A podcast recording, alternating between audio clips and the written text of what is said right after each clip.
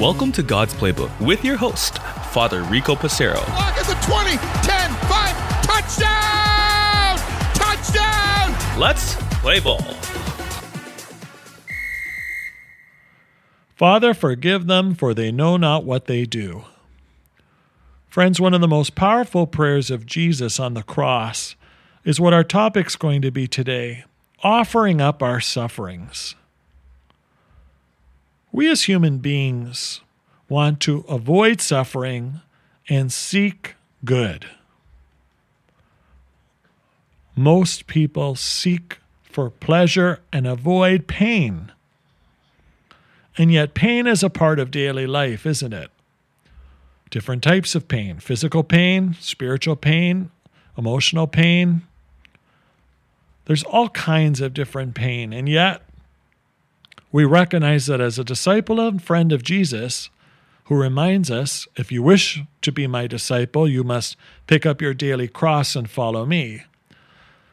While our intentions might be focused on that statement of Jesus, and please God they are, sometimes it might be easy for us to be overcome by our sufferings and think, why would God do this to me? Why is God allowing this to happen to me?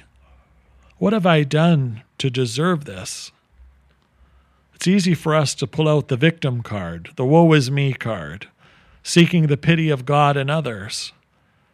And yet, that isn't really what suffering is about, is it?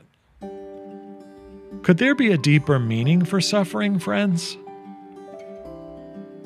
Is this not a missed opportunity of grace when we don't offer our sufferings to God? Father Rico, what does it mean to offer our sufferings to God?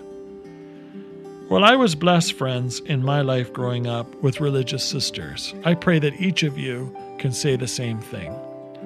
And not just religious sisters, priests, deacons, bishops, holy laity, throughout my life have reminded me of the importance of offering up our sufferings to God. Lord, this drives me nuts, this situation. I don't want to deal with it. It hurts me. It frustrates me. It angers me. And then I'm going to offer this situation, I'm going to offer the suffering to you. So that it perhaps connecting to Jesus' suffering may bring hope for others. All of a sudden, it takes something very negative, suffering, pain, and it brings a positive perspective upon it an opportunity of grace, a recognition of Jesus' suffering, and connecting our suffering to His can be redemptive too. For us, for those we know, and for those we don't know. To offer up one's sufferings is not a new concept in the church. This has been something that has been focused on for many, many centuries, and yet sometimes can be overlooked by the individual or group of people when a trial is at hand. I know this is true in my life. Perhaps it's also true in yours, friends. When something happens to you, when you experience pain, instead of complaining about it, why don't we offer it up to God? If I suffer from migraine headaches, Lord, today's going to be a difficult day, but I offer this headache, I offer this day of suffering to you. May you use it for my own salvation and the salvation of others. That's an opportunity of grace. When we see someone in pain, may we encourage them to offer up their suffering to God. I know as a priest, I often visit hospitals senior homes, hospices. And many times people will say, Father, you know, I'm in a lot of pain. I'm in a lot of pain. And it breaks my heart seeing them like that. Any human being, I'm sure, would say the same if you have a heart. And yet, I often remind people of that ability to connect their suffering with that of Jesus. And I can't tell you, friends, how often I get a response that is a positive one. It's like a new mission for the person who is dealing with the suffering. And this purpose can be freeing. We're freed from the shackles of what our sufferings do to us, what our pain brings to us, and rather we realize that we are doing something about it. And how pleasing it is to God as we offer our sufferings to Him.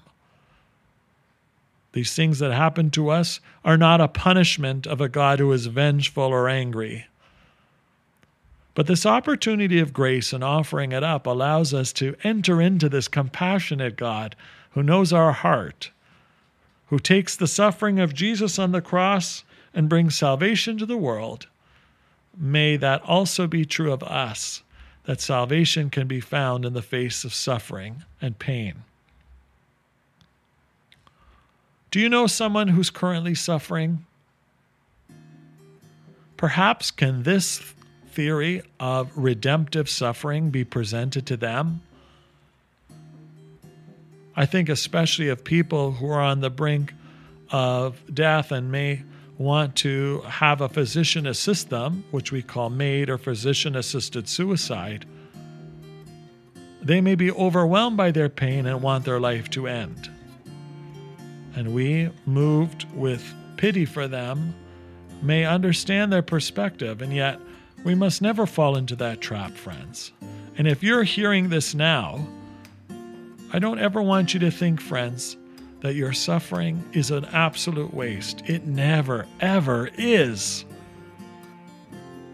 Let's see our opportunities of suffering as that of as an opportunity of grace, not an opportunity to complain. Through suffering, we come to know Jesus. Through suffering, we recognize our dependency upon God. Through suffering, we remain humble. Through suffering, we know Jesus. May our suffering be twisted into grace, love, and mercy for ourselves and for others. I want to conclude today's podcast with what's called the Serenity Prayer. I believe this prayer, for myself, a control freak, is a very difficult one, and yet it has so many elements of truth within it. I want to share it with you today, friends, and if you know it, please pray it with me. But as a means for helping us to find hope in our suffering.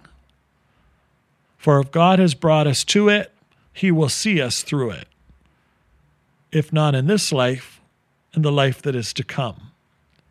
And when we offer our sufferings to God, we may see the fruits in this life, but we will definitely see the fruits in the life that is to come. The next time we have pain or suffering, let's offer it for a holy soul in purgatory. Let's offer it for the increase in holiness in my family. Let's offer it for somebody who is at the point of despair. That God will take our prayer and see our suffering and use it, transform it, and change it into His grace. Let us pray. O God, grant me the serenity to accept the things I cannot change, the courage to change the things I can, and the wisdom to know the difference. Living one day at a time, enjoying one moment at a time, accepting hardships as the pathway to peace, taking as he did the sinful world as it is, not as I would have it, trusting that he will make all things right if I surrender to his will, that I may be reasonably happy in this life and supremely happy with him forever. Amen. Friends, let us also pray for those who suffer. May they never be pushed to the brink of despair. May they not be discouraged, but may they find hope in their suffering, for God holds them in the palm of his hand. For God's Playbook, I'm Father Rico. God loves you, and so do I.